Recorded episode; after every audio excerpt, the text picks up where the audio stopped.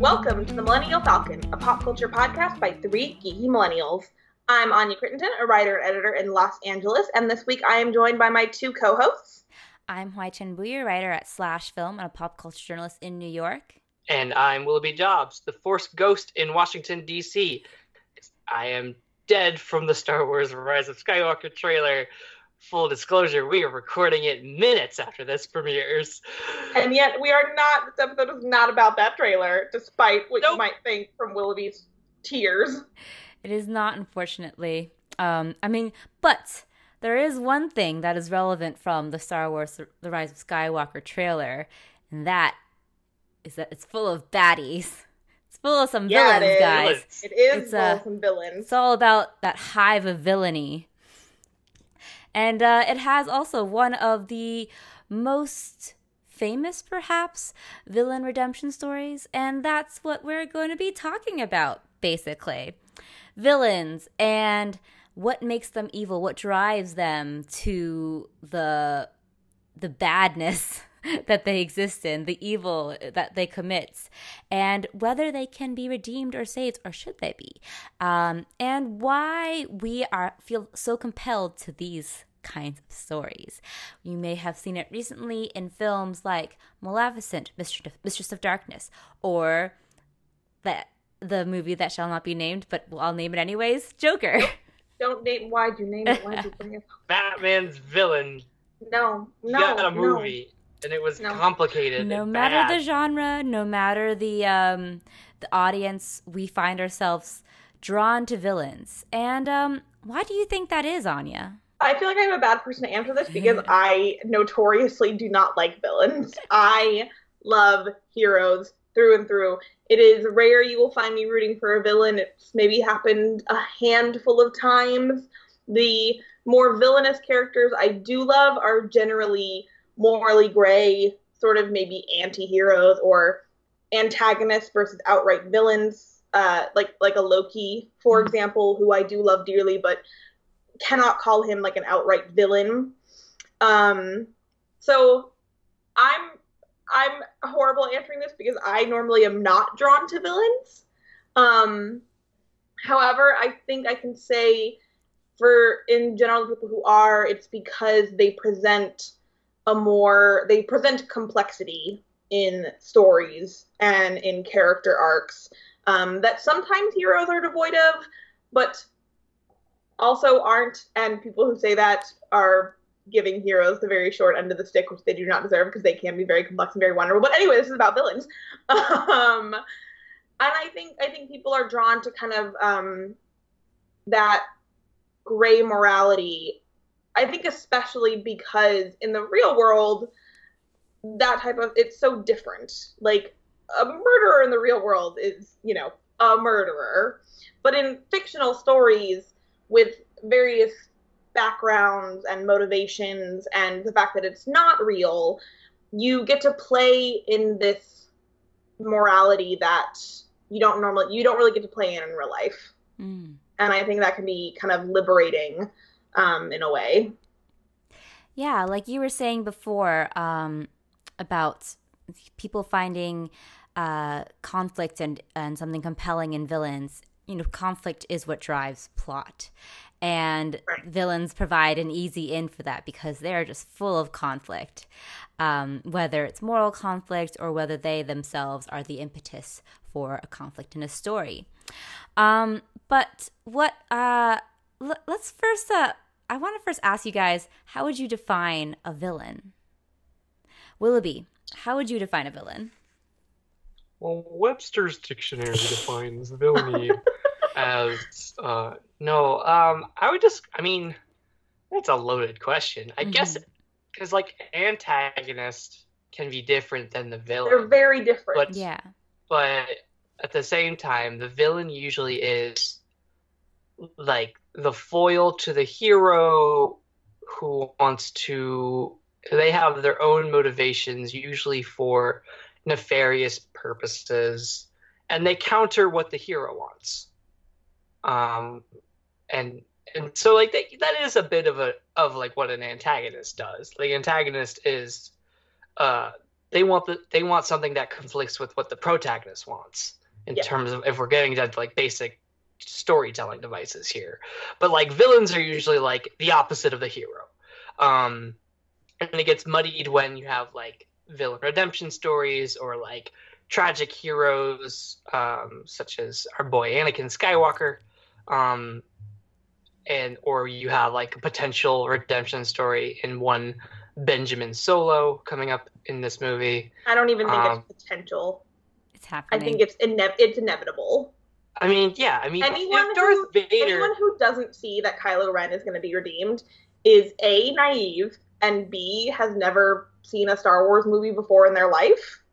right? Like every every like Darth Vader was redeemed and Darth Vader murdered children. So like, there's a lot there. The, the Star Wars is it was yeah, it's, there's there. Um, I'm still recovering from watching that trailer. Um, yeah, villains are are usually like the anti op. Like I wouldn't say well, okay, anti-hero is a a whole nother thing that if we want to get into, but like they are the anti of the hero. Mm. Yeah, I would argue that like if you if you we're talking about traditional villains here, like capital V. Yeah. I think what sets them apart from antagonists, who, like Willoughby said, are simply characters who kind of like are in the way of the protagonist's goals. Whether or not the protagonist is a hero or a villain, it's just protagonist and antagonist. They oppose each other's like goals.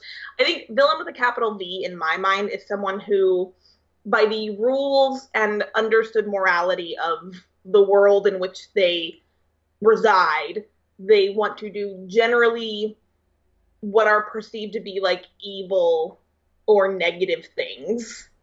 Um, they they wreak havoc or they terrorize innocents or or what we perceive to be innocent people and sort of the quote unquote good guys, right? In the villain's mind, they might not always be like the villain, but I think for me, you know, like I like I was saying earlier, I would not include like Loki in this particular discussion we're having Yeah. but I would include someone like Red Skull. You know, if we're gonna Mhm. use like Marvel villains as an example, and so it's like I might not necessarily include like Fisk, who is so much more fleshed out and is mostly just an antagonist to Daredevil with his own somewhat good motivation, but does it in the very wrong way. I would still Cool Cool say that he's still murder. yeah. I would still say Cool that he's a villain. murder. He's a sympathetic villain, but he still is a villain. He is. He is a sympathetic villain. Ugh, I just love this so much. Um, I do think that But they're. Anya, question for you: Willoughby. Would you consider Hans from Frozen the antagonist or the villain of 2013's hit film Frozen by You Walt mean- Disney? the love of my life from the Southern Isles.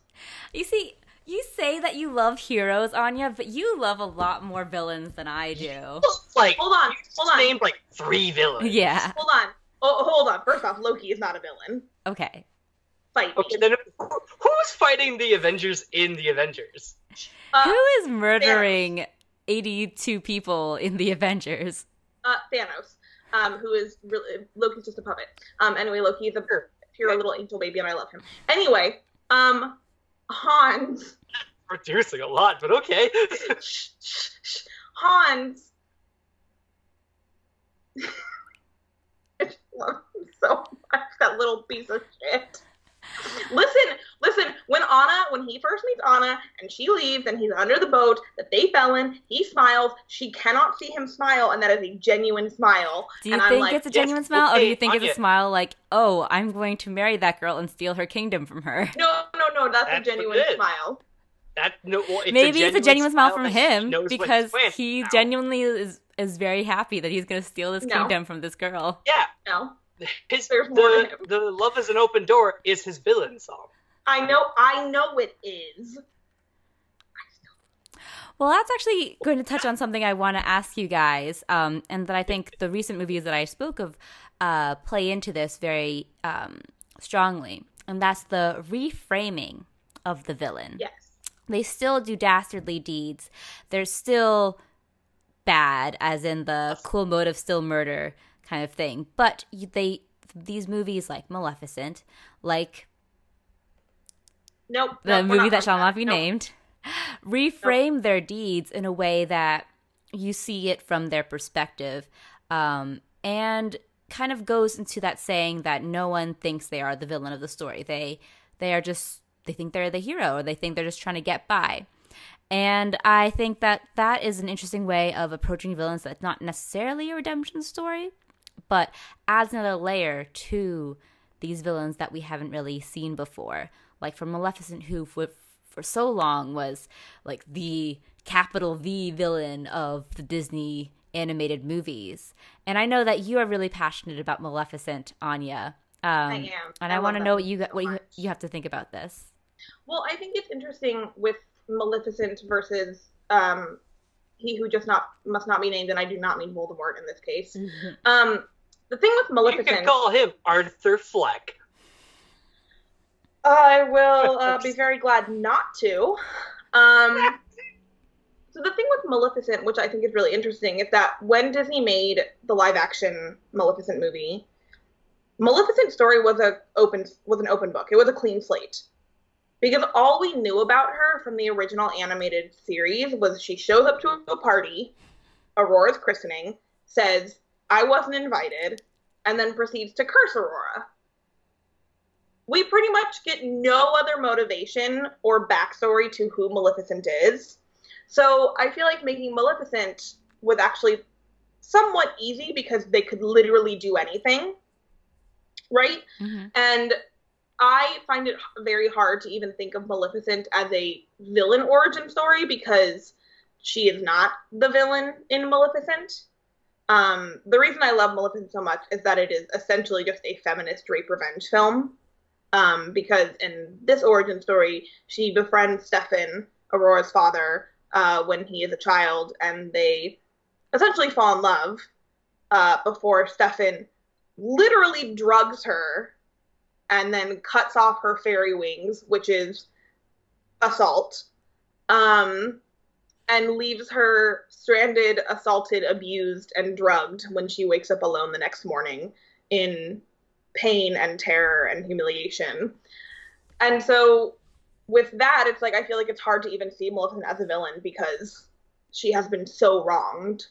Um, yet I also appreciate that movie that when she does like curse Aurora and whatnot, we're not supposed to meant we're not meant to agree with that decision as Aurora is an innocent Mhm. in all of this. Yeah. She's still doing a bad thing, but we have so much sympathy for her because of what she has been put through. Um, versus say, and I'm not going to use the example of uh, Joker, but Disney is making an origin story for Cruella de Vil. And that I feel like is going to be. I'm not sure if they're going to do trying to do a redemption story a la Maleficent, or if it's just going to be an origin story and she will still be a villain. But that is a much harder line to walk, I think, because we actually see the crimes that Cruella commits in 101 Dalmatians, and killing and skinning puppies is pretty unforgivable in most people's eyes. Yep. It's a bad So- bake. Right. So Maleficent was a clean slate. Cruella much less so. hmm Um,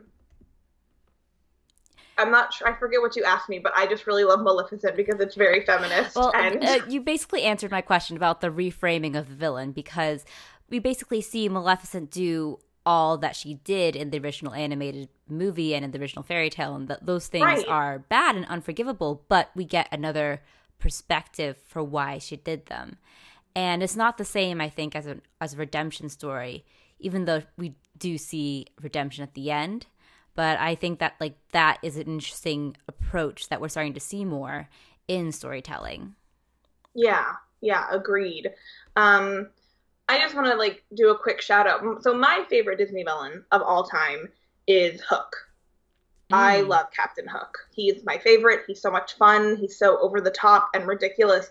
And literally, his enemy is a little boy and his group of ragtag little boy friends. And I'm like, you are a grown man, James Hook. You are being ridiculous, and that's why I love him. Um, and Hook is not someone who like I necessarily need an origin story for because he has been told in many, many versions of Peter Pan over the years.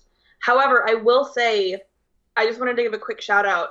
uh, Nikita Gill is one of my favorite poets, and in her book of poetry called Fierce Fairy Tale, she does a poem about Hook. And in this poem, Hook is a young boy uh, who lives in England, and he falls in love with another young boy named Peter. And the two fall in love, and they say they're going to spend their whole lives together. And then Peter one day flies off and disappears and strands, uh, like abandons Hook and never sees him again.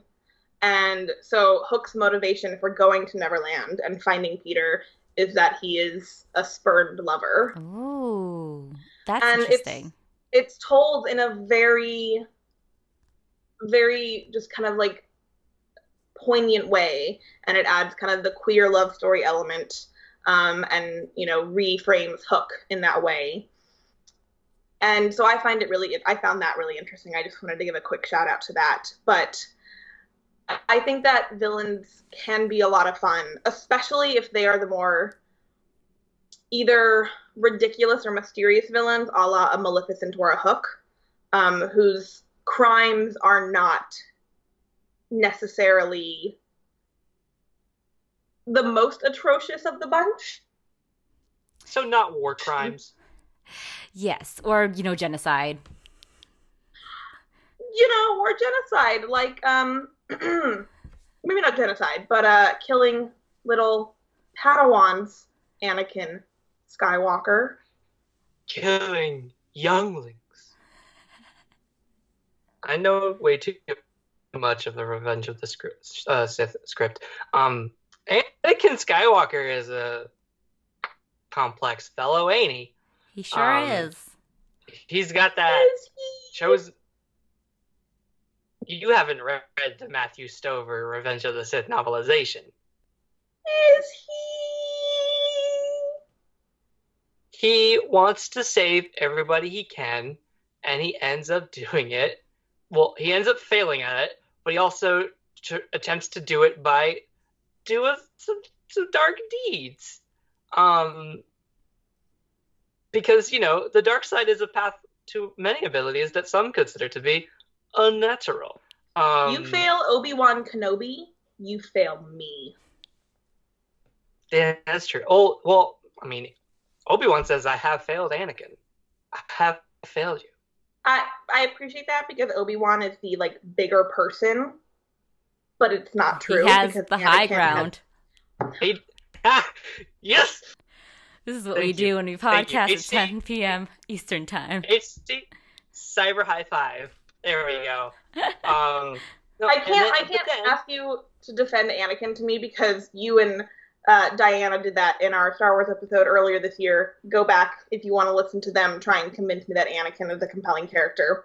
But why since we're talking about villains and redemptions, Yes. Willoughby, why specifically Anakin Skywalker, who becomes Darth Vader, one of the most iconic villains of all time, why does his specifically his redemption work for you? Um, because it um because it's uh, spurred by his son, who sees the best in his father or the good in his father, and attempts to bring him back to the light side. Um, and I want to talk about the villain redemption story from the angle of the hero, because I think that it's an interesting story to have a villain who is so evil like Darth Vader, um, who you can't see anything good about him. Uh, by the by the by Return of the Jedi, he's you know he cut off his son's hand, revealed to him right after that that he is his father, and then like still commits like war crimes and is like a, a general like as is a Sith Lord, um, and you know there's there's a little bit of probably breaking in there because he's like Darth Vader sort of has this uh, split personality disorder with Anakin and how he cannot call himself Anakin anymore, um, and that anything about Anakin has died within him. But Luke doesn't believe that. Luke believes that there is still good in him, and so it is through the power of the goodness in his son, who is the hero of the original trilogy of Star Wars, Darth Vader is able to redeem himself by throwing the Emperor off the edge of the Death Star into an abyss and explode him, or so we think, apparently now. Um, and and Darth Vader, in in the the film's language, is now saved, is now has now been able to redeem himself and become a Force ghost, I have a question. and looks like Hayden Christensen again. Yes. Um, do you think by virtue of being redeemed that revokes their villain card and they are actually an anti-hero or a tragic hero? As you I called mean, uh, Anakin definitely before? he's tragic. Anakin's definitely like in labeling what he would be is a tragic hero because he ultimately is the chosen one. He does bring balance to the Force. Um, unfortunately, that means some slaughtering is involved, um, but he gets it down to two and two, and is able to fulfill his destiny by destroying both of himself, um, the Sith and both Siths, and dies doing it in sort of like a sacrificial sort of way. He knew he he knew by the Force lightning that he would die because he's a mechanical robot, um, and electricity doesn't work with suits like that. And through the through that that heroic act of defeating evil, which includes himself, he's able to be redeemed in the eyes of his son. And through Force magic, he's able to look like Hayden Christensen again. So I'm gonna say to your question and to go off what Willoughby was saying is that no, Mm. redemption does not revoke the title of villain, um, because redemption does not excuse atrocities you committed. Those atrocities still exist. You still committed them. You must still take responsibility for them, Mm. and you must. Um, what is the word I'm looking for when you work Atone? to? You must atone. Atone. for them. Yes, and that I think is one of the weakest aspects of Anakin Skywalker's redemption. Is I think that sacrificial death is one of the most it's one of the laziest writing plots a writer can do um because it I didn't say it was good. I said oh, it no, no, happened. no, I know, I know. I, I'm, but what I'm saying is like I think his weakest part is the fact that he does die, um, because it is it is lazy and easy. Because it does not. It means that yes, he could redeem himself in the eyes of Luke Skywalker, but what about in the eyes of all the parents whose younglings he murdered, um, and whose you know people he slaughtered as Darth Vader, and so he never got to atone for those, and so I think that is weak um, writing and I still think that like just because you can redeem yourself and perhaps work towards becoming a hero, it does not mean that during that time you committed crimes that you weren't a villain then. Mm. Which is why I hope that in Kylo's redemption, I hope that Kylo lives because the better arc will be for Kylo to have to atone for what he has done with the First Order and to actually work towards going back to the light and becoming a better person. Um, which leads me to you, HT. yes. I Hi. would like to hear you like a character who has probably one of the best redemption arcs in the entire world. My boy. I I am ambivalent towards him, um, personally, but That's rough, buddy. it is rough. Um, so I would like you to talk a little bit about a man named Zuko. My boy Zuko from Avatar The Last Airbender. Can I talk about him uh, uh, academically? Because I just, I love him far too much.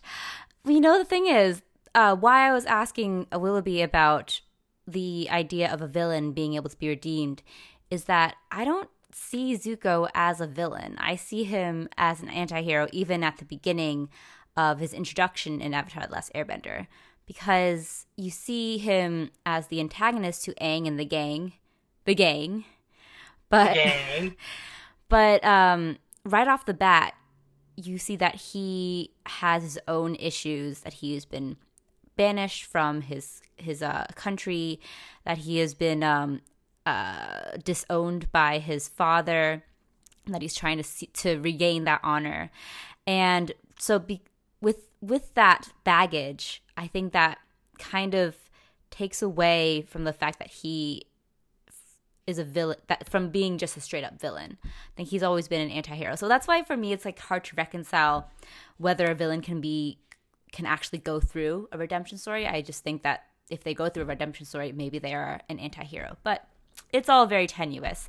So yeah, for Zuko, I think what makes him so appealing to me is that he has always been a sympathetic character, and a lot of his mistakes, yes, there are there are ones that he's made on his own, but they're also him being a product of his environment, and I find that incredibly compelling and incredibly tragic because the most tragic thing you can do is make horrible choices that affect other people. But also isn't it all, as tragic that you can't that these things are out of your control from the moment you're born? And i love that sort of uh, that conflict. And it's something that is present in his own genes in his blood that we see in a later episode where that battle between good and evil is forever waging with him because within him because he's of the blood of um, avatar roku uh, the former avatar and of um, the fire lord who conquered and uh, defeat and terrorized all the other nations. So I just I just find him a very fascinating character. And again, I, I would exempt him from being a villain just because I think right off the bat, being sympathetic and having that that odds stacked against him makes him an anti-hero first. And his motivations too, they don't come from like necessarily a pure place, but they come from an understandable place and something that is he isn't out to just hurt people for hurting people's sake. He's doing it for some almost noble reason, the idea of regaining that honor. That's why I love my boy. I really I really love that explanation and I really love your love of him. Um, I think Zuko is an amazingly well written character. I'm mostly ambivalent towards him because Sokka exists. Um, so Sokka distracts me. um, I, but I, I think Zuko's amazing. I'm just kind of like a villain or an antagonist. Um, but everything you say is correct, and that's interestingly how I also feel about Loki, especially in the first Thor movie, because I think sometimes you have to think about when you think about Loki as a character and what he goes through.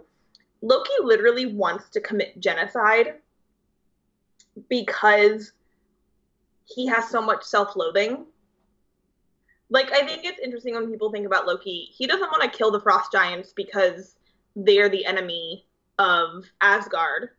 He wants to kill the frost giants because he is a frost giant and he's not an Asgardian. And he hates himself so much for that. And it's very tragic. And just the way you were talking about Zuko reminded me of why I love Loki's arc so much in the first Thor movie.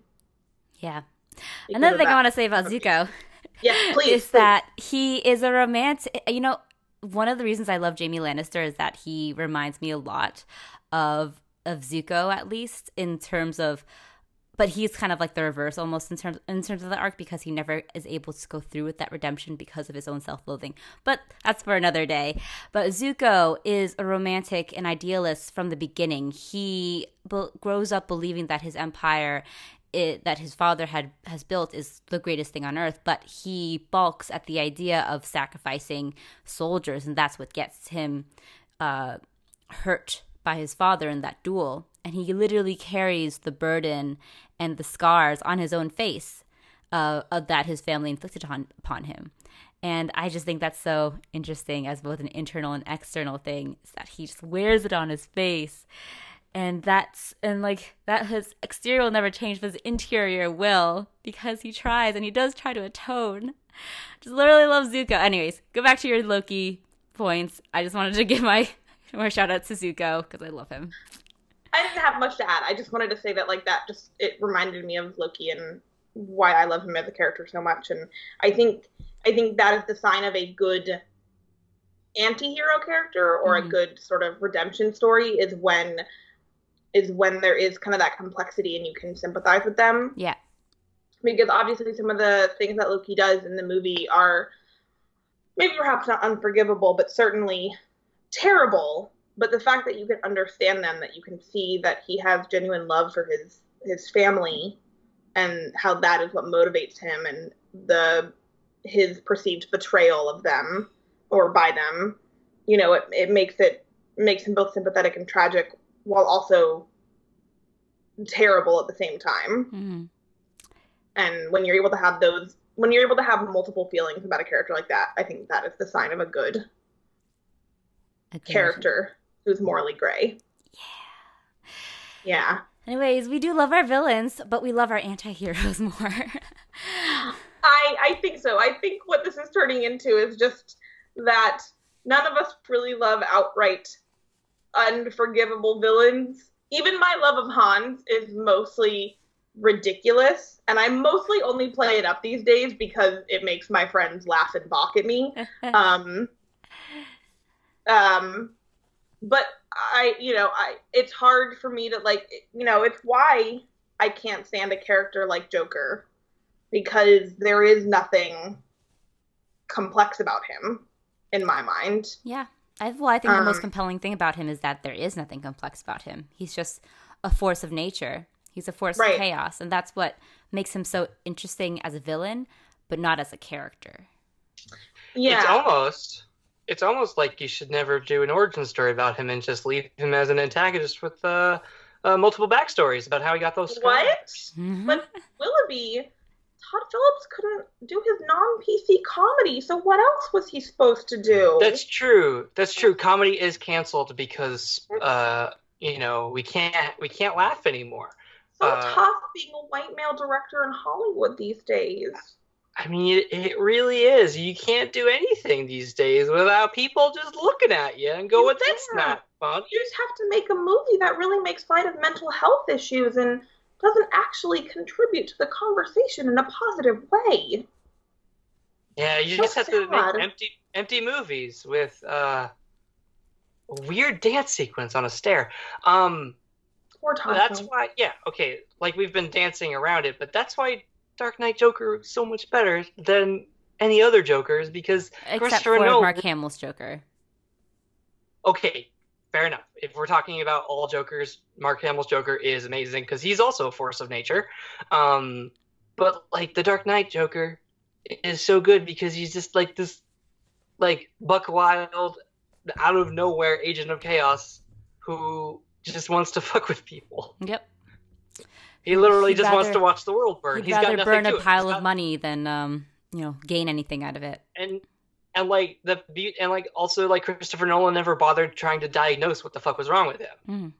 I think once you start actually trying to do that, you get into a lot of problematic issues. But uh, going off of that and um, Yes. the origin stories for characters maybe that we're not interested in, what origin stories for villains would you guys be interested in seeing? Anya, why don't you go first? Yeah, so we're going to turn this into a little bit of a roundtable, and we're each going to pitch one villain or anti hero that we would like to see an origin story for on the big or small screen. And given that we were just speaking about Joker, I'm going to talk about the Batman villain who truly deserves the origin story. And that is one Poison Ivy. Two things you may know about Poison Ivy her origin story is very feminist and she's an environmentalist.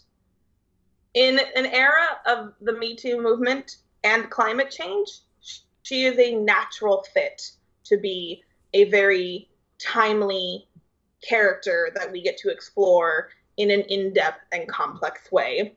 Let me tell you a little bit about Miss Poison Ivy. She made her debut in Batman number eight, 181 in 1966. Um, she was partly based on the Nathaniel Hawthorne short story Rappaccini's Daughter, which is about a young woman who tends to this garden full of poisonous plants, and she ends up developing a resistance to the toxins of these plants, but then ends up becoming poisonous to other human beings herself. So that is partly where Poison Ivy's origin comes from. Um, she has two main origin stories, um, but they both share in common the idea of a man in a position of power uh, manipulating and harming Poison Ivy and sort of setting off the chain of events that uh, leads her to become a villain of Gotham and a revenge filled woman.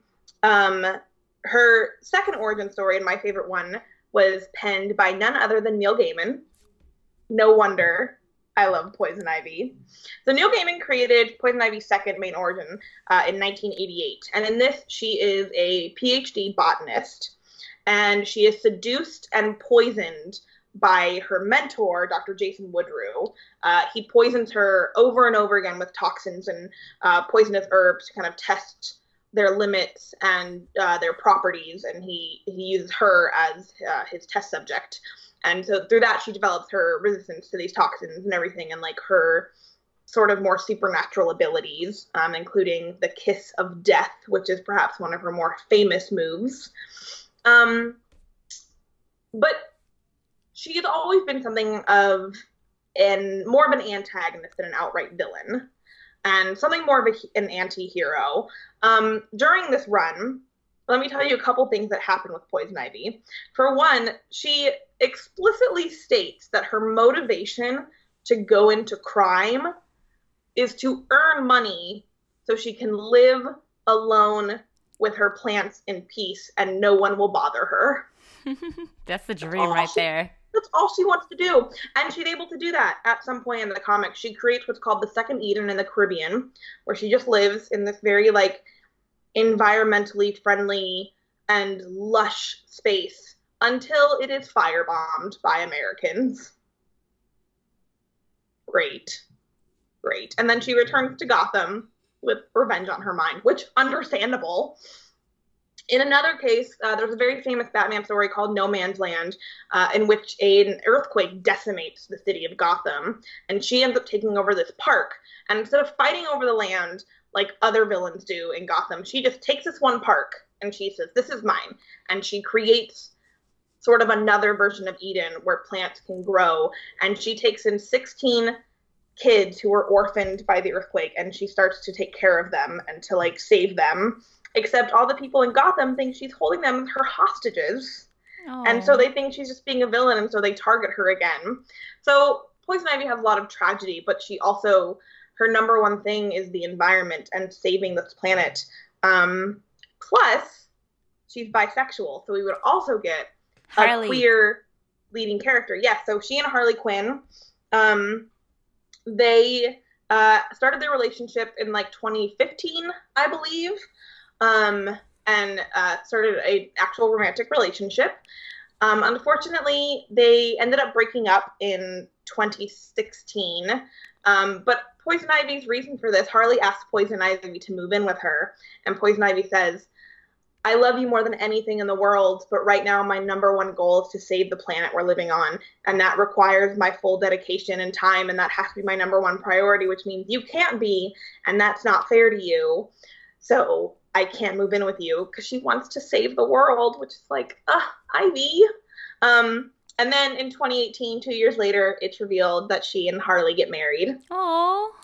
It's very cute. I actually so, know it was canon that they were together because I remember that Batman the Animated Series always toyed with them being like the Thelma and Louise style, like friends, and there was some yeah. sort of sapphic vibes between them but I'm really I'm happy that they finally no, like, yeah, made that they canon. become like canon canon. So like you could also explore that element in an origin story for Poison Ivy. Um, the idea that you know a man in power is you know who abused her in the first place and kind of what led her on this path, and the love she finds with another you know woman in Gotham who has been abused by a man, and the focus that she wants on the world and making it a greener place I just think that Poison Ivy is sort of a perfect villain to explore these days. Um, and it's why, you know, I look at a movie like Joker and I'm just kind of like, why? Like, Poison Ivy is right there. Um, so, yeah, Poison Ivy, that's who I want to see explored on the screen because I think she's wonderful. And I think she's sort of a, a hero in a way at the same time. Hero and a villain. All right. I would actually describe her as an anti-hero too because she always she always comes from noble intentions. Um, and like the crimes and everything are just a means to an end. Willoughby, what about you? What is your pick for um, a villain that you would like to see either an origin story for or like a reframing, something like that? So I would like to see uh, one Tom Riddle uh, not be born by the parents that he has. I'd like to see him have normal parents who are not under any love potions and ultimately decide to go to the dark side because he just likes it better um, and like has like the power and like likes the all the the evilness that comes with it and like chooses darkness. Because I feel like the thing about Lord Voldemort is that he he's definitely a villain, he's definitely bad, but I definitely think he was never given a choice. And because like he was born with no, like no love in in his heart essentially.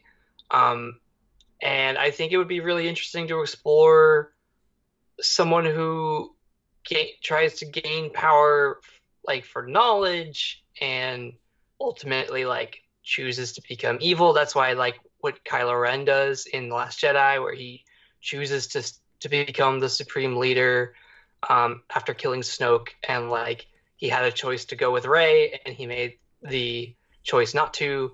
Um, I think that it would be interesting if you if you give someone like Voldemort a choice to be good, and if he rejects it Interesting. because because then if you if he rejects it, I feel like that there is actually more nuance there than him just being like the ultimate evil, um, because like like how he dies at the end of of the book is that he dies as a as a man, and not this like creature of darkness that he he tries to become with his Horcruxes. So once you get the Horcruxes out of him, he's just he's a mortal man again. But what happens?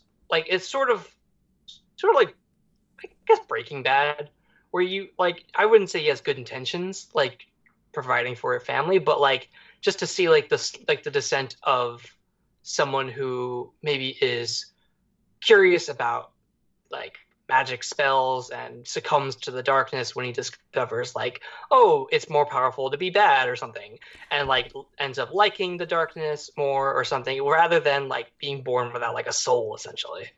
Well, don't we see the mirror version of that with Harry Potter because there are so many, you know, similarities drawn between Harry and Tom Riddle's childhoods. They both came from unloving homes. They both were orphans. They both came from, you know, uh, were introduced to this magical world which they found refuge in. And one went down the dark path and the other did not. And yet Harry always had those sort of temptations along the way. So do you think that story has already been told with Harry, or do you think that there's something that could be more interesting if in like the sort of alternate retelling of Tom Riddle's story? Well, I think it'd be more interest. I th- I think that like the alternate having him maybe have like un- like growing up like normal wizard, and or like is a muggle, and then discovers that he has powers, um, and then discovering that maybe he doesn't, you know, he's not the most virtuous of people, or and you know is sort of given all the options Harry is, but takes all the wrong um, things. But I just I, I would like to i would like to have it be where he like because the way that he's he's he's made as he, he's born is I believe his father was under a love potion. Yeah. So I th- cause, so that sort of so because he wasn't born with like like I I think I would like to have it more him having the choice to be evil Mm. or something because I feel like the way that J.K. Rowling writes that is that that agency is sort of taken away from him Yeah, for of sure. having like and so like I think it'd be more interesting if presented two two paths and he takes the dark path Mm. um, without having it be like you know basically like written in stone before he's even born that he's going to end up being a bad guy I see. Yeah, that sounds really compelling. Ooh. I don't have quite uh, as much of a prepared spiel as Anya or Willoughby does. This is just a character. I'm not very prepared I sort of bullshitted it Yeah. Well, it's just a character that I always found compelling and I wanted to see more of, but not necessarily a redemption or even a reframing of them. I just want to see them being evil and enjoying that as it is. And that's Lady Macbeth in um, Shakespeare's Macbeth, the Scottish play. I just always found her such a dynamic and compelling master manipulator, and the way that she you know, pulls all the strings, but then in like the third act, she completely disappears and is said to have gone mad with um, with guilt and regret and essentially killed herself off stage. And I thought that was such a a shame shameful way to like get rid of such a compelling female character. Such a such a like a waste basically. And uh, what I want to see is just more of her. Something that would be would do justice to the the powerful force that she is. And maybe in the vein of um you know, Gone Girl, where you don't see any redemption from anyone. And it is all about that female villain. And you see where she comes from and her side, but at the same time, she is completely amoral and completely um, unredeemable. Uh, redeemable, and that's what makes Gone Girl so compelling to watch and that kind of reversal. I feel like that's just something that would be, that kind of framing would be really interesting to see Lady Macbeth through. Yeah, so you don't necessarily want to see her redeemed because, right? Because like I, I think a redemption of Lady Macbeth sort of like takes away some of the the strength and complexity she has as a character. Mm-hmm. So you're just seeing, you're just saying you want sort of you almost want Macbeth, but just told from Lady Macbeth's perspective. Yeah, and yeah. also I don't want to see her die in such a lame way, like off stage. What the hell, Shakespeare? Are you are you say we got a story, a, a, movie about Lady Macbeth, like a Macbeth from her point of view, um, would you still want to see her die? Do you still think that like death is a fitting end for her, but as long as it's done I, in a I honestly kind of more power. Uh, when I read it, I actually didn't think that death was fitting for her. I thought that her okay. whole spiral into madness just came out of nowhere because she was so assured and so like um much less uh troubled than Macbeth was. Like her whole out damn spot scene, while you know, amazing piece of of uh, writing and theater, I just felt like almost out of character for her because I was just like she was she was so sure and so like assured of herself up until now, and suddenly this guilt eats away at her and she just like dies, and I never was satisfied with that. So, but that's just like just my thinking. I'm sure there's academic text on it, and this is me being like my 15 year old self, being like, "What's so lame? Who is this? What What are you doing to this amazing female character? this insane female villain. I love her." So yeah, that's just my yeah. No, I I I mean, she's definitely one of Shakespeare's best characters and one of his most memorable. Mm-hmm. So I would love to see a. Do you have any favorite Lady Macbeth performances? I don't this is just me going off reading the play and okay. um yeah, so it's just me in high school being very impassioned about the fact that Lady Macbeth was often such a such a anticlimactic way, and I'm still angry about it ten years later. That's completely understandable. She deserves a better a better told story about her. I'd watch that in a heartbeat. Yeah, I would too. Yeah. All right. Well, I think that wraps up our discussion about villains and more anti-heroes. Yeah, I feel like we kind of went anti-hero like. in the end. yeah. Um, and the the characters, the anti-heroes we'd like to see explored more. Yeah. Um, with so that, that wraps it up. Yeah. So with that, let's move on to the last segment of our episode. I really, really, really, really, really like you. But I need to tell you something.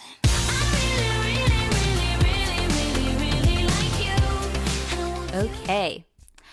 Willoughby, would you like to start yeah. us off this week? What do you really like? I kind of I kind of have an idea. I feel like I have a hint. So if we were recording at 8:45 p.m., I would have said my really like would have been Parasite because I saw it this weekend and it's it's really good and I definitely would have talked about it. Um, but we started recording after the Star Wars Rise of Skywalker final trailer, uh, which kicks off two months of promotions and tickets are on sale, which my tickets already bought. Um, and we did a whole trailer reaction uh, in April to the Star Wars teaser trailer. Um, so check that out. So, but I just want to say that It's really good trailer. It, it doesn't give away like anything, but it also shows so many cool visuals. And I watched it twice, and I can't wait to watch it a hundred more times after we're done recording our podcast here. Um, but it just looks really cool, and I'm really intrigued by it. It's going in places that I think people were speculating, but also nothing's confirmed. It, you know, J.J. Abrams is a, a, master of the mystery box, so everything we see may just be, you know, one big delusion. And it's just Daisy Ridley and Adam Driver like doing like, I don't know, much ado about nothing on on, on a black box stage for two hours, which I'd watch, by the way, watch the hell out of that. Um, but I think that it's it looks really good. There's a interpretation of the main theme that it, uh, uh, made me cry on command, uh, which I was like, oh, this is just happening now. I'm in tears. Um, and also, the final line of the trailer is spoken by uh, Mark Hamill and Princess Leia and uh, Carrie Fisher, uh, and I cried. It's very, very, very compelling trailer. Um, it's very, very good, and, and yeah, C3PO has a line in there that also made me cry. Uh, I can't believe that that is a line that was said in the movie. That I'm just going to. I think I'm just going to combust in the theater. Right, right now, like this whole past hour, we've just been talking to the ghost, the Force ghost of Willoughby. Yeah, I ascended. I became more powerful than you could possibly imagine. All right. Well, Anya, what is your really like for this week? So I really like. I'm not going to talk about Parasite. It is a perfect film. It was phenomenal. I think I had a weird reaction though compared to other people because like I was like sobbing by the end. Yeah. Okay. It's a sad I, ending. It is, but I also I don't know. Everyone keeps like I just like I almost can't talk about this movie because like it uh, it hit me so hard in a way that I was not expecting. Like I don't know, Parasite just fucked me up emotionally in like ways I was not expecting. Ugh. Well, it's basically telling a hopeless situation, and that's what makes it so upsetting and tragic. Just looked around and no one else was crying and I was like sobbing in the theater and I was like I was gonna say you you warned me. You warned me that I might have a like a, a reaction to this film. And I was like is it like a content warning? And you were like no no it's just it's brilliant and everything but like and you told me that you like ended up crying like throughout the whole like the final act or something I was just like oh gosh but then I didn't have that reaction which I, I can't say I, I can't say I cried either um, but I, I can understand me, why. Like, I was like a mess. It's societal like, injustice. I literally like could not talk. I saw it with my roommate. I saw it with Dave after, and I could not talk to her afterwards. Oh my she like wanted to talk about the movie, and I was like, I can't talk about this movie yet. Like, I can't talk about it. And like it, I had to like process it for like a, an entire day before I could even like start thinking about it or like reading about it because like I was so messed up by it. That's fair. I, I also I had to process it too. I was like, for a couple hours, I was like, oh my god. I was like, I, I was like, I do not want to talk about it because like I couldn't. I was like, I need to like live with it first. Ooh. Okay. My actual really like, I just had to. I thought that, that was your really like. no, I told you it wasn't gonna be it, but I, I would be remiss if I didn't mention it because I can't have two of the three. Okay. All right. All right. co-hosts. So I saw it and loved it, but also it fucked me up. Anyway, let me just also say that you guys know that I both love Broadway and Percy Jackson, right? Really? I don't think you've ever mentioned it. Do I love those two things? Yeah? I don't know. Well, this week on Broadway in fabulous New York City, Percy Jackson and the Lightning Thief musical opened on Broadway. That's right. Percy Jackson is now a Broadway musical. Um, it's been in workshops for a while. I've had the soundtrack for a while, but it is now opened and it is getting good reviews. And I just want to give it a quick shout out because the soundtrack is so fun. It's so catchy, and the cast is diverse. And the I can just tell from like the social media accounts of this musical that they really get why people are so attached to this series and like Rick Riordan's writings because they understand that the diversity in these books and the characters that you can see yourself in are so important. And they you know consistently acknowledge their queer fans and their fans of color and they clearly just get it. And that means so much to me. And the fact that it's a good musical to boot and that critics are liking it and i'm very happy and it is i haven't seen it yet because it's only in new york but i've listened to the soundtrack many times and it's better than the movie Anya, which is a very low bar it's a low bar, yeah. Are you gonna very come low to New York? but Are you gonna come to New York to see it? I mean, uh, I would love to. There are so many musicals. I was gonna say also I need to come for Hadestown, but Hadestown is coming here next year, Okay. so I luckily get Hadestown, But I really want to see Percy Jackson, so maybe. if I do, I'll let you know, and we can hang out and do all the fun things. okay, yeah. Let me know. But yeah, I just want to give a shout out if you're a fan of the books and also a fan of musicals. Definitely check the soundtrack out because it's really fun. So Willoughby, that means you. I mean, I don't know if you're a musical fan, but you should check it out anyway. Yeah. I'm a musical fan. I enjoy Okay. La La Land. No, I'm legitimately I'm a fan Sorry, Anya's face of after he said that was the funniest thing I've ever seen. Immediate switch. I was very unimpressed.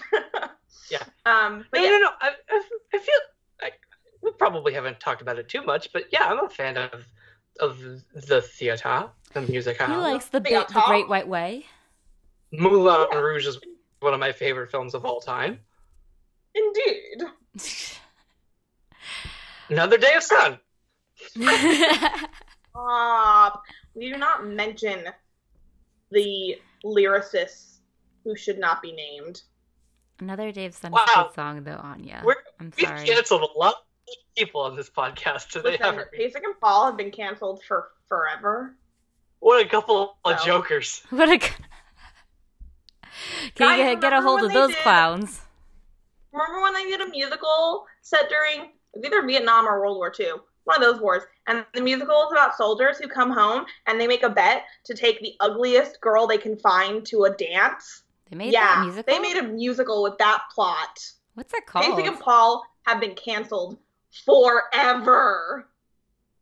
I've never heard of it. Terrible that. musical. What is that Yeah, musical? Yeah, there's there's a reason you haven't heard of it because it's awful, and so is Dear Evan Hansen, which mistreats mental health issues. Anyway, I hate Pasek and Paul, and that movie is called Dogfight, by the way, or that musical is called Dogfight, and it's really terrible and very misogynistic, and I hate it. Well, I'm never seeing it. But a movie I did see Please this don't. weekend that I really liked is Jojo Rabbit, directed by. Oh, no, wait, shoot. Oh, I wanted to talk about that, but also I saw the screeners for His Dark Materials. What should I talk about? Okay, well, Hey, you know, see, you can break your own rule. I can't break my Break rule, your though. I rule. made this rule. Yes, you can. No, wait, I love both Jojo Rabbit and his Dark Materials. I was all ready to do my spiel, and Well, then I was like, wait, I think also about love His this Dark way. Materials. HT, think about it this way. We're going to talk about his Dark Materials in a full episode. All right, We are doing that. you know what my my really like is going to be Jojo Rabbit, but I will mention that I wrote a review of the of his Dark Materials, spoiler free. You can find it on slashfilm.com. I saw the first four episodes and they're great and I love them and I can't wait to see more. Yes, four episodes of the eight episode season. Look forward to the adaptation that we have deserved. That's all I'll say about that. Nice. All right, my really like this week is Jojo Rabbit, a wonderful, lovely, humane uh, comedy that really straddles that line between satire and um, really sympathetic uh, character portrait. That I can see, I can kind of see why, but also I don't understand why it's such the source of um, of division amongst critics who who blame who kind of call it out for humanizing Nazis. I don't think it necessarily does that. I think that by not being a full satire, it makes people uncomfortable about the aspects of humanity and the um, the more sympathetic nature of and complex natures of people uh, in this real dark time. Uh, I really love Jojo Rabbit. This is the film directed by Taika Waititi. It is about a young boy, Jojo, who uh, has an imaginary friend that is Adolf Hitler, played by Taika Waititi. And um, he is an ardent Hitler youth who believes in his country, and his whole world is shaken when he discovers a young Jewish girl hiding in his walls. And I was really surprised by how dark and um, and somber this movie gets. I really love how it starts off in that sort of candy colored vision of and like that palette of the young child and slowly as he learns more about the world it becomes more gray and muted and somber. And it's such a wonderful coming of age story at the same time as being a movie that sort of interrogates our own perceptions um, through this young child who like grows out of learns to see people and um, challenge his own perceptions. So it's really wonderful. And um, i experienced the full range of emotions watching it i laughed i cried um, laughed again I laughed while crying. I like Scarlett Johansson. So, Taika Waititi's Jojo Rabbit, a real fantastic movie. Uh, I cannot wait to see it. I'm doing a double feature of that and The Lighthouse this upcoming Oh, weekend. two very different That's movies, very Anya. different. It's gonna be very. Listen, last year I did a double screening of The Post and Peter Rabbit, so I know how to do. Those are two extremes, but I know how to do extremes when it comes to back-to-back movies. hey, so do we. HT and I, we we once did a back to back of 500 Days of no American History X, and then Palate Cleanser with 500 Days of Summer. Yeah, well, See? to be fair, you need a palate cleanser after American History X. You you really do. You really do. Um, but like right back to back. Um, so that's our episode. Yes. That is our episode. I'm so glad that Jojo Rabbit's good. I can't wait to see it. Um, all right. If you guys have any thoughts about villains, anti-heroes, their redemptions, their not redemptions, um, or movies that you've seen and you've loved recently, or the ones that you're excited about, like Rise of Skywalker or Jojo Rabbit or Parasite, or if you're super into any musicals right now, like Percy Jackson, come chat with us about all of those and more. And where can they do that, Willoughby? You can find us on Facebook if you search for us there. We're also on Twitter at Falcon Podcast. Our blog is millennialfalconpodcast.wordpress.com, and you, you can rate, review, and subscribe to us on iTunes, Google Play, and SoundCloud. And where can they find you guys on the internet? You can find me at HTranBui on Twitter. You can find me at Anya Crittenden on Twitter. And you can find me at Willoughby Dobbs on Twitter. All right. Thanks for joining us, guys. Bye.